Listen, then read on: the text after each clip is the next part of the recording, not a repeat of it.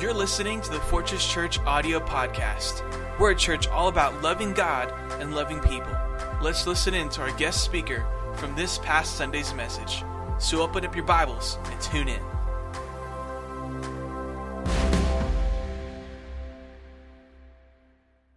And before we get into the teaching of the word, Alicia, let me ask you a few questions about what goes on at Christ Mission College. First of all, uh, we've been in the process for about four years now of accreditation. Tell me what's been happening you at Christ Mission College. All right. So, as you may know, we have articulation agreements with several Assemblies of God colleges and universities where uh, tra- credits transfer.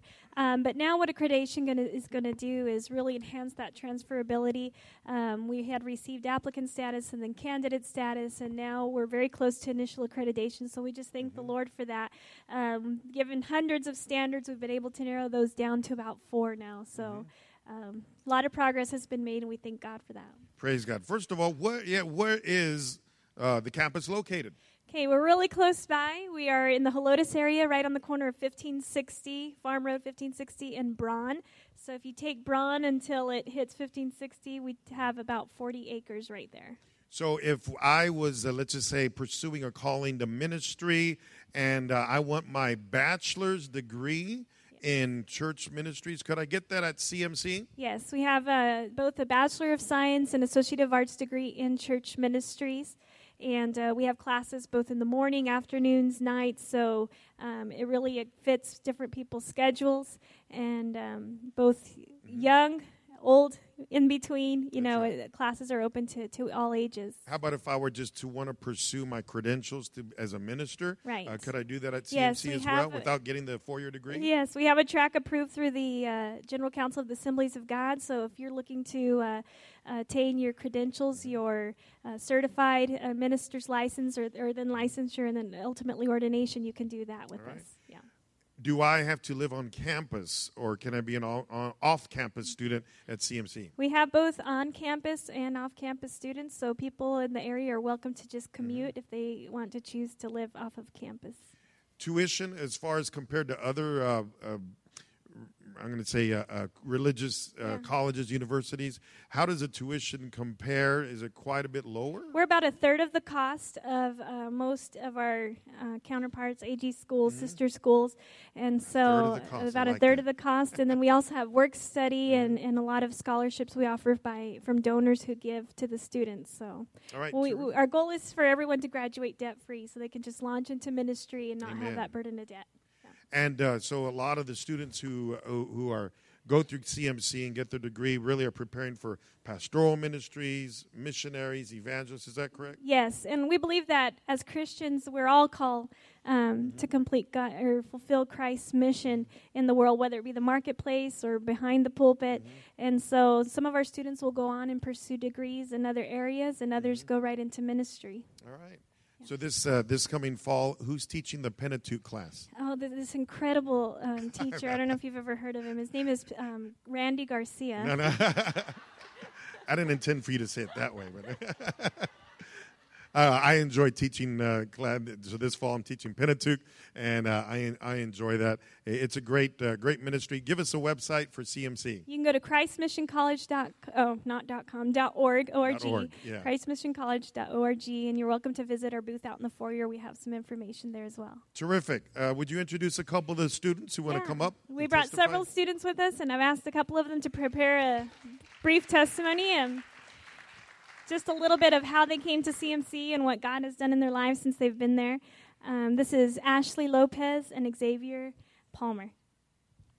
Hello, good morning. If, mm-hmm. I believe it's still morning, right? um, well, like Alicia said, my name is Ashley Lopez. I'm from Aurora, Colorado. Um, when I grew up, I always would. I, w- I grew up in church, and um, Okay. okay, I grew up in church, and uh, my parents were very faithful to church, and so whenever I went to church, you know, I, I would go and and I would get classes, Sunday school, you know, typical typical school. I mean, church. Whenever we go to whenever we would go to church, and so um, I remember whenever I would go, it was a routine for me. I would go to church just because my parents told me to go to church. I didn't really go to church because I wanted to go to church.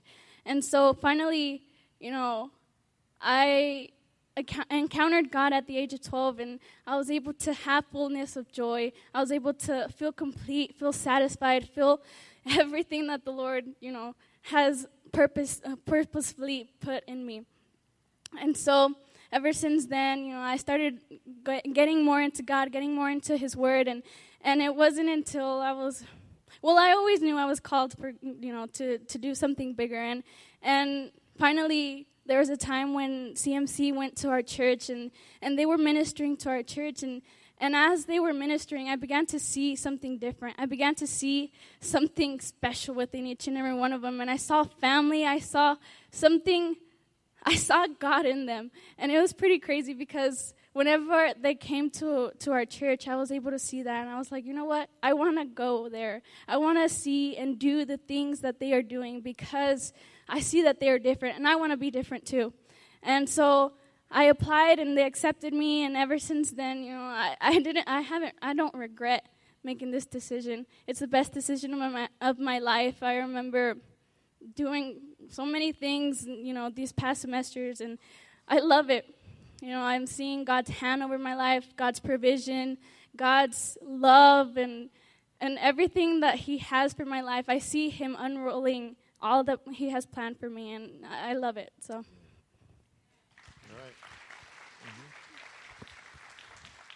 Well, uh, good morning. um, my name is Xavier. I'm from Salt Lake City, Utah. Um, I'll be getting my second year at CMC um, this fall. Uh, just a little bit about what, I went through is uh, when I was 16, I gave my life to Christ. And on that same moment I gave my life to Christ, God gave me my calling. He said, I need a, preacher. And I said, Yes, God, whatever you want, that I'll answer. And so after that, I started questioning. I was like, okay, how? What do I need to do? How do I prepare for that calling? And and so, my pastor, who was who was a graduate from from LEBI, he said they'll they're having an event called College Days. Do you want to go? And I was like, yeah, I'll go. And so when I went, I stepped off the campus. I stepped onto the campus, and immediately you could feel God in the atmosphere and I said, I need to come here. And just having that time with them, having that experience was enough where I was like, yeah, I'm definitely, I'm gonna attend here.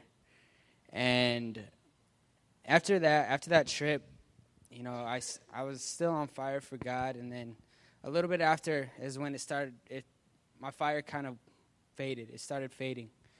And, you know, all my friends, all my friends in church, they were, they went back to their old ways, and I felt like I was the only one. And, and I said, God, I need to get out of here. I need to get out of here quick, because I was going to take a year off before I attended school, and and God's like, nope, you need to go now. And so, and I praise God for that because if it wasn't for Him, I don't know where I'd be. I would not be here. I don't think I'd be signing up this fall if it wasn't for God. Mm-hmm. And so I can see how much God has progressed in me. I can see how much God has been doing in all of us as a family, as a group. And I can see the leadership that's being built. And not just the ones who have that title of leadership, in all the students. We have those qualities, we have those leadership, leadership traits.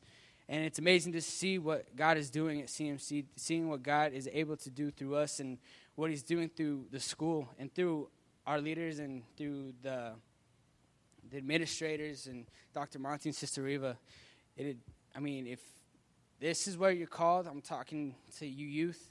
You know, if you have a calling in your life, if you have somewhere you need, if you have that feeling that you have to serve, you have uh, that that fire to serve, I recommend CMC for you guys.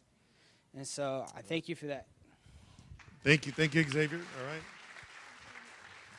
We have a number of uh, CMC students. Would you students stand? We'd just like to thank you for being here today. And many of them were serving on our worship team. All right.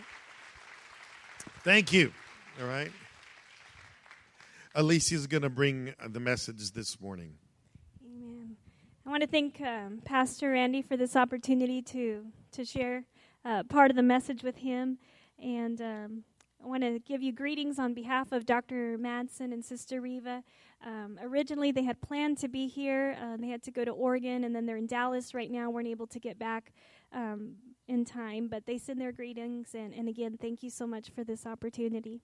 If you have your Bible, go ahead and open with me to the book of Psalms, chapter 139. Psalm 139. We're going to read a couple of verses to start verse 13 and verse 14. And scripture says, For you created my inmost being, you knit me together in my mother's womb. I praise you because I am fearfully and wonderfully made. Your works are wonderful, and I know that full well. How many of you believe that today? Amen. I hope you do. Heavenly Father, I thank you for your word. I thank you God, for loving us and, and giving us this opportunity to be here today to receive from your word. I pray that our hearts be open unto you, God, and that your word will be planted and take root in our hearts, Jesus, that we may bear good fruit to bring you glory and honor. And I ask this in the name of Jesus. Amen. They say there was once an auction going on, and the auctioneer was um, auctioning off various items that he had. And over leaning in the corner was this old violin, and it was kind of tattered and worn, had scratches on it. The wires were sticking out. And um, he finally got to that violin. He went and picked it up and held it up and asked, who, would, who wants to bid on this violin? Can I get um, $20? $20, anyone? And no one said anything. 15, who will give me 15? 10. And there was silence. And right about that time, an elderly gentleman who had been sitting in the back of the room made his way to the front. And he motioned to the auctioneer and asked him for the violin. And so he handed it to him, and he kind of blew the dust off of it and wiped it off a little and tightened a couple of the strings. And then he began to play. And everyone's jaw just dropped as the room filled with this beautiful melody, this entrancing music that, that he was that was coming from this old violin. And he continued to play, and he finally came to the end of his song. And then he handed the violin back to the auctioneer, who was also just kind of dumbfounded. And he looked at the violin and he looked at the people and he said, A thousand. Who will give me a thousand dollars for this violin? Two, two. Who will give me two thousand? Three thousand. And so, what changed about that violin? It was still scratched and worn and, and, and dirty. It was the master's hand that violin had been in the master's hand, and they were able to see the value of the violin through the master. And our value, your value, and my value is found in God as well. Amen. And in Scripture, we um, we read about uh, this family that was very dysfunctional. Some of you may come out of dysfunction or know of someone who who lives in or lived in dysfunction. Um, but for generations, they really struggled with uh, sibling rivalry and marital issues and deception and jealousy. And it was the patriarchs. It was Abraham, Isaac, Jacob, Joseph. And deception's really what leads up to the portion of scripture that I want to read from today. Uh, many of you are familiar with the account of Jacob and his brother Esau. And they kind of took sibling rivalry to a whole other level. I have three boys, so I know what, you know, there's always competition going on between them. But, but these guys really take the cake. And uh, the Bible tells us that Jacob, the younger brother, was mama's favorite, and Esau was daddy's favorite, which didn't help matters. And um, one day, Jacob tricked his brother Esau out of the birthright which made Esau furious uh, to the point that he wanted to kill Jacob. And so Rebekah's mother tells Jacob, You know what? You got to get out of here. Your brother wants to kill you. I'll let you know when he calms down. Why don't you go visit your uncle Laban?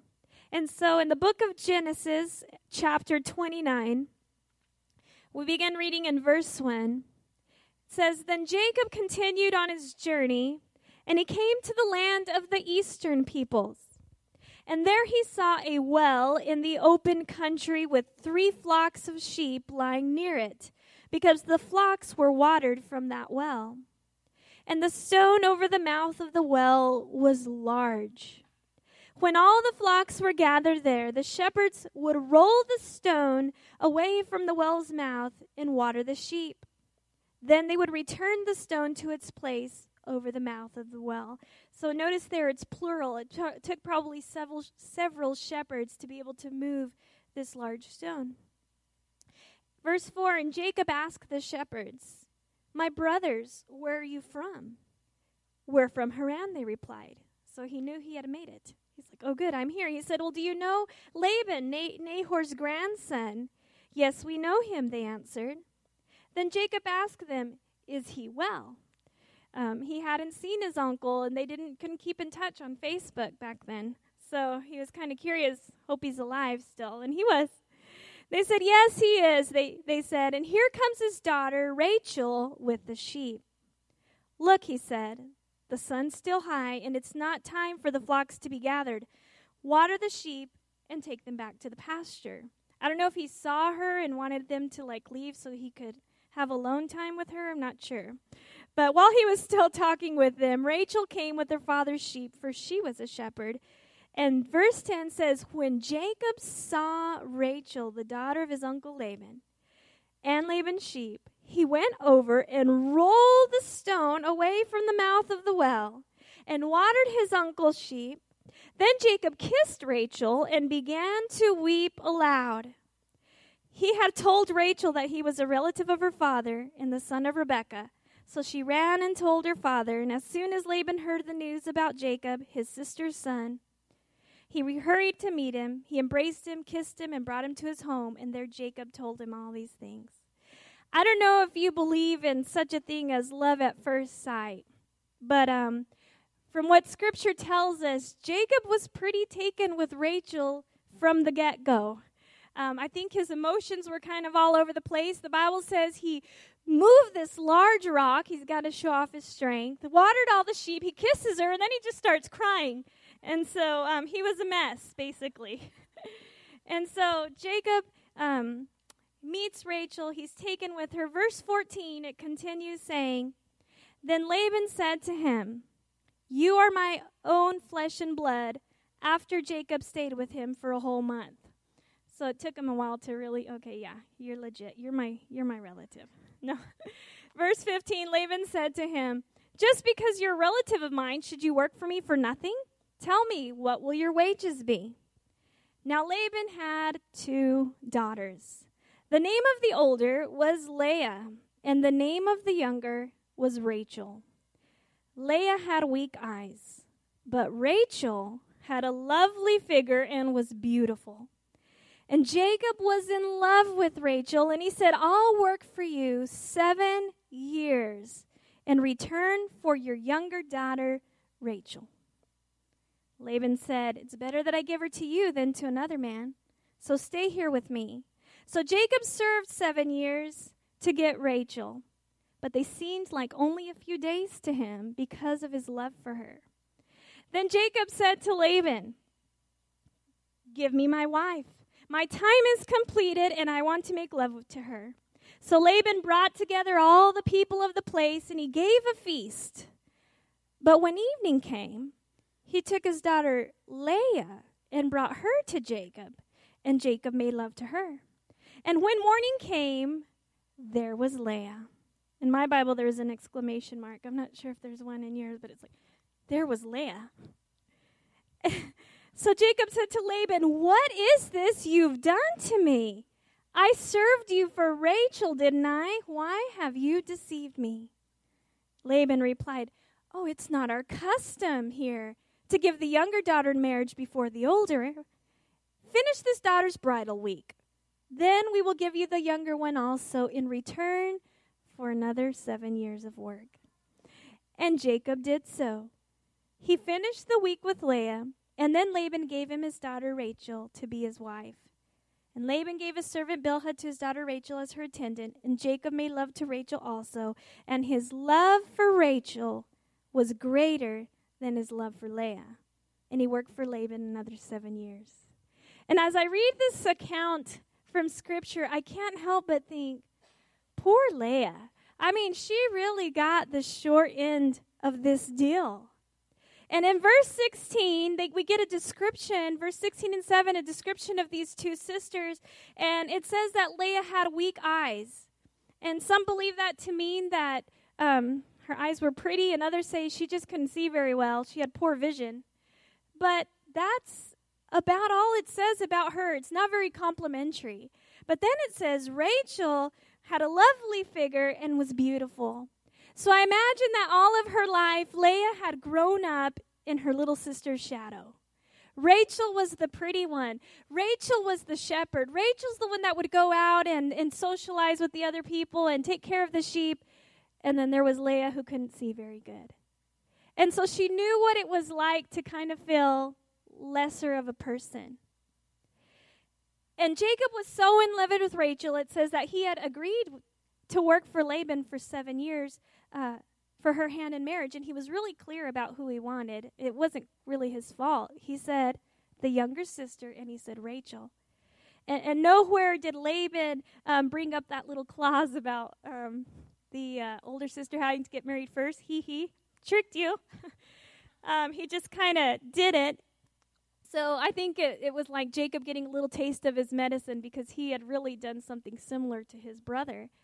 Um, but Jacob worked the seven years. They seem to fly by. On the wedding night, Laban brings Leah in and gives her to Jacob. And so I'd wondered, you know, how is it that Jacob didn't notice? Maybe his vision wasn't so great either. you would think he could tell after seven years of waiting. But uh, I don't know if he was maybe a little merry with wine, possibly. Uh, but the custom of the day was for the bride to wear a long veil, and it would often cover her face. And so, most likely, uh, that's what happened. And so, it wasn't until the next morning that he realized he had not married Rachel, but had actually married Leah instead. And obviously, he was very angry and he went to confront Laban. And so, when he did, Jacob ended up agreeing to another um, seven years for Rachel, but he had to complete Leah's week of marriage, their little honeymoon. It was probably precious poor things. I poor Leah. I feel bad, but I can only imagine this. That whole week, he was like, "Oh, six more days, and I'll marry Rachel. Five more days, I'll be with the love of my life. Four more days, and she's probably thinking, "What about me?" And so that's what what her story was so far all her life, and now it looked like it wasn't getting any better. And Leah so desperately desired to be loved by someone to be valued by someone for who she was. And unfortunately, her dad didn't really value her much. I mean, obviously, he used her to get free labor, and then he thought the only way I'm going to get her married off is if I trick somebody into doing it. So he didn't value her. And now her new husband not only didn't value her, he loved her sister. And so she was kind of just stuck in this spot. And I love this part because in the next verses, we see that God notices Leah's pain. You know, sometimes we feel like we're all alone and struggling with something, but I think in this whole world, in all of humanity, God saw Leah and he saw her pain and he loved her and he wanted her to know hey, I love you. I value you. Doesn't matter what they think. And in verse 31, it says, When the Lord saw that Leah was not loved, he enabled her to conceive, but Rachel remained childless. Verse 32 Leah became pregnant and gave birth to a son, and she named him Reuben. For she said, It is because the Lord has seen my misery. Surely my husband will love me now. She thought, okay, now that I've given him a son, he's going to love me for sure. Well, about nine, ten months later, give or take, verse 33, she conceived again. And when she gave birth to a son, she said, Because the Lord heard that I'm not loved, so things had not changed. Because he heard that I'm not loved, he gave me this one too. So she named him Simeon. So she's continually trying to earn Jacob's love by what she could do, and that was have children. Verse 34. Again she conceived. And when she gave birth to a son, she said, Now at last my husband will become attached to me. Because I've borne him three sons, and she named him Levi. So she's continually trying to find value in her husband by bearing children for him, and each time she's thinking she can do something to win his love. And time and again, his perception of her doesn't change. And then one day, it finally seemed to just click. Verse 35 she conceived again. And when she gave birth to a son, she said, This time, this time I will praise the Lord. So she named him Judah, and she stopped having children. Leah finally recognized that her value didn't come from the way her father viewed her. Her value didn't come from what her husband thought about her. Her value came from God. And He's the one who gave her worth. He's the one who had loved her all along. He's the only one that really mattered. And I think how sad it is that there are so many people that go through life seeing themselves as other people have seen them, seeing themselves as, as what dad used to call me, what so and so said about me, about what my past, how my past has defined me. And, and for that reason, they never fulfill that purpose in their life, that God, that calling that God has placed on their life, because they feel like their value is determined by what everyone else has kind of put that ticket, price ticket. Used to you go to the store and they were stickers. Now everything's scanned, but they kind of put that price tag on them. You're only worth this much, and they believe it. But God values us, and He loves us. How much does He value us? Well, they say there was once this little boy, and he had a bird cage with two little birds in it. And they're ugly little birds. They're just brown, nothing special. And uh, the little boy had a stick, and he kept sticking the stick through the rails of the cage, and he was poking and poking the birds. And then he shook the cage up to um, scare them, and then he would try to make them fight with each other, and he was laughing. And a man was across the street and saw this little boy, and so he walked across and he said, um, What do you have there? And he looked, he said, Nothing. No, no, in the cage, what do you have? Oh, it's nothing. It's just two birds. He said, Well, what, what are you going to do with those birds? Oh, I'm going to poke them with a stick. Well, what are you going to do when you're done poking them with a stick? I'm going to shake them up. I'm going to make them fight. Well, what are you going to do when you're done doing that? Well, I'm just going to kill them. And the man said, Well, I'd like to buy your birds. These? These birds? They're not worth anything, you know. Well, I'd like to buy them from you. How much? And the little boy thought, Man, he saw this guy coming. He said, A hundred dollars. Not really thinking the man would pay it. The man reaches into his wallet, pulls out a hundred dollar bill, and gives it to the little boy takes the birds, opens the cage, and lets the birds fly away. Little boy was just kind of astounded. He said, Well, what'd you do that for? Why'd you just let him out? He said, You know, once the devil saw the world and all of humanity, and he poked at him and poked at him and poked at him and poked at him. And he'd shake him and shake him, and he'd try to make them fight with each other and cause wars. But God saw humanity and He loved them and He saw the value in them. And He sent His only Son, Jesus Christ, to pay the ultimate price for you and for me. And He shed His blood on a cross so that we could be saved. And while we were yet sinners, Christ died. In my filth, He loved me. And, and He has seen us at our worst and loved us anyway. And without Christ, you know, we're nothing, but with Him we lack nothing. He makes us complete. Our value is found in Him. And we're valuable because He has paid that price for us. So, despite what others might have, have said or tried to define you as, remember your value is in Christ. Amen? God bless you.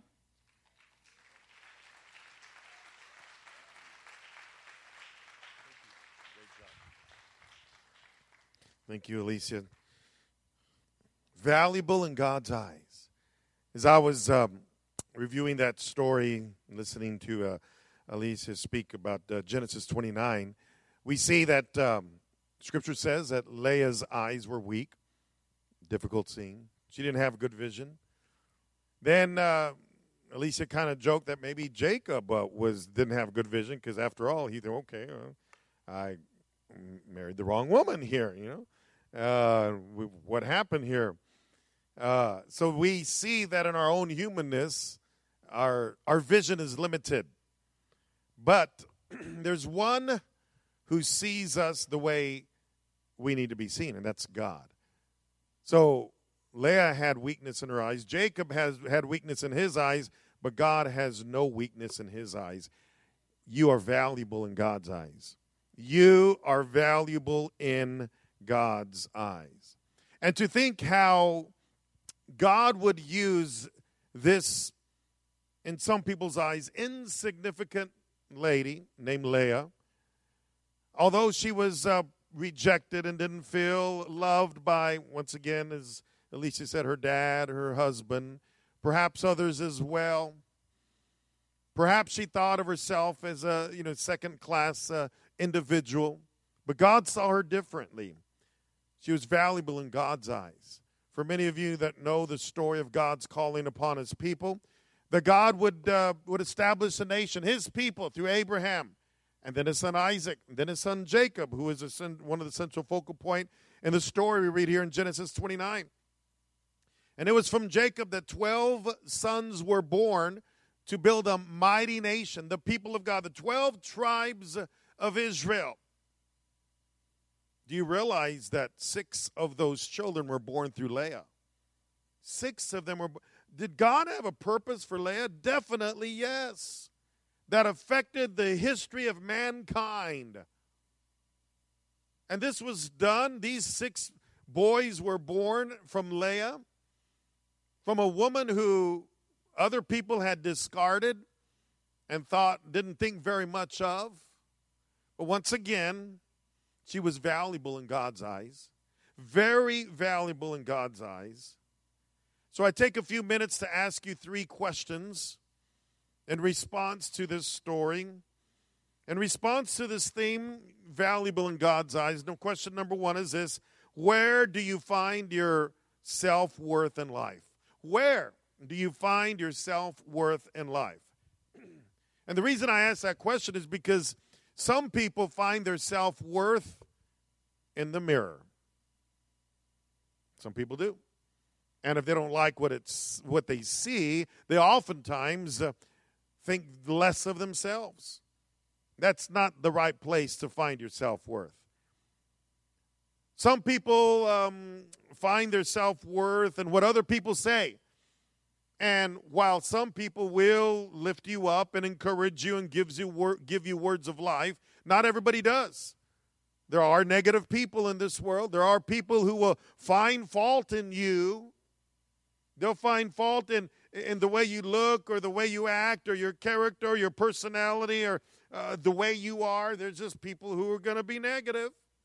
Is that who you're going to find your self worth from? No. So if you're not going to find it in the mirror, you're not going to find it in what people say. Are you going to find your self worth in what we what we read on in the newspaper or magazines or on the internet from these models and entertainers? Do we pattern ourselves? Do we do we compare ourselves to the way a movie star looks or an athlete performs? If we do, we're going to fall short. We cannot find our self worth based on comparing ourselves to other people. The only place you can find your true self worth is in a personal relationship with Jesus Christ because He loves you. He loves you. And He thinks the world of you. You see, God never makes mistakes, and you are not a mistake. There are some people that have been told, um, sometimes even by mom and dad, oh, you'll never amount to anything. You'll never make it. And because of that, their self worth, their self esteem is crushed. My friend, God wants to lift you up. All you got to do is look through His Word, and you'll see time after time how God's Word lifts us up. Question number two I want you to ponder today if the enemy has stolen your identity, how can you get it back? You see, there's a lot of identity theft going on in our world today, and I'm not talking about the credit cards and the financial thing. Yeah, that does happen. But I'm talking about spiritual identity theft. I'm talking just for a few minutes how the enemy is out to steal, kill, and to destroy. And oftentimes he he wants to steal your identity because what's your identity? Your identity, you are a child of the Most High God. Ladies, you are a daughter of the King. Men, you are the son of the Most High God. That's who you are. But the enemy would love to come in and steal your identity because he doesn't want you to realize who you are in Christ Jesus. So if the enemy has stolen your identity, how can you get it back? Well, you need to go back into the Word of God and say, okay, this is what God's Word says about me, and I'm going to believe it and live it out. Aren't you glad that we have that privilege of living that out. In Leah's case, as we read in Genesis 29, oh, she didn't get a whole lot of encouragement. In fact, she got a whole lot of rejection. But at the same time, she finally came to the point as, uh, as we read that passage. This time, son number six, this time she praised God. And that's why she gave that son the name uh, Judah, because the name Judah means praise. Do you give God praise in the ups and the downs and the good and the bad and everything that happens? Finally, when she got to the point of understanding, okay, God is using me. My identity is not in my what my dad says, what my husband says. My identity is what God what God says, and that's all that matters. Then you know what? God used her in a mighty, mighty way. Don't let the enemy steal your identity. And if he has, you can take it back in the name of Jesus. Amen. Question number three Are you willing to live the rest of your life as a child of the Most High God? So the question is where do we go from here? Do we realize how valuable we are to God? And if we realize that, are we going to live like it? Are we going to live like it? Because believe me, the enemy will not quit trying to bring you down and tear you down. And oftentimes he'll do that by words that other people speak into our lives. And so, once again, sometimes those words can tear us down and be negative. The enemy will use that. But I want to remind you go by what God says. You are indeed valuable in God's eyes. In our own human eyesight, we see things on a limited basis. Many of us need glasses like I do, but spiritually speaking, can we rely on the vision of our God Almighty, who sees everything? He sees where you are today, He sees your past, He sees the, the obstacles you have had to overcome in life, and He sees your future. And He sees how you, just like Leah, are an important part of His plan for His kingdom. You are valuable to Him. Would you stand with me right now? Would you take a moment to bow your head and close your eyes? And for a few moments, we just want to take some time of thinking to ourselves, okay, Lord, where's my self worth? Perhaps today you've had a low self esteem. I understand that. Life happens. People do things, people say things. But I ask you right now, where do you find your self worth? First of all, can we trust God? With your head bowed, with your eyes closed, could you come to the point to say, Lord Jesus, I want to trust you and only you. I want to trust you to be my Lord and Savior. If that is you, perhaps you want to lift up your hand and say, Pastor, that's me. I, I'm, I'm ready to serve the Lord Jesus Christ. I'm ready to call on Him. Others of you have been going through some challenging times in life, and yeah, I understand those happen.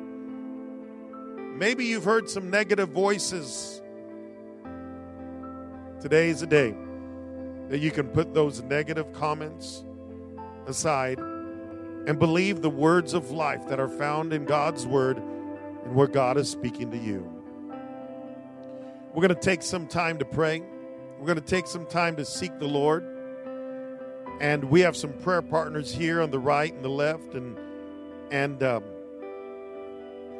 we would love to pray for you. If you have a need, we have a big God. We would love to pray in agreement with you. We would love to pray in agreement with you. I'm going to ask for a few of the Christ Mission College students to join me right here in the front. And, and, and, there's some of you here today that have come with a need, and you're going to perhaps come to the altar and, and pray with the prayer partners, and we're going to believe with you and agree with you. But there's others of you that you want to pray words of life over these students who are preparing for ministry. Maybe, maybe, maybe God is calling you to speak into one of these students, and, and maybe you can just step out of your seat in a few minutes and, and just speak life into them and their future and their calling that God has given them. So our altar calls us a little bit different today. If you have a need, our prayer partners are to my right and to my left. We'd love to pray in agreement with you. But maybe perhaps you want to speak words of life to these individuals, these students who have a great future of God using them in ministry. Maybe maybe you could speak life into them. Tell them how valuable they are. So for the next few minutes, we're going to seek God. I invite you to find a place of prayer here at these altars, right where you're at. But can can we just pray together? Can we seek God together? Because for the next few minutes, we're not only, going to seek God, we're going to find God. Amen? Let's take some time to pray, can we?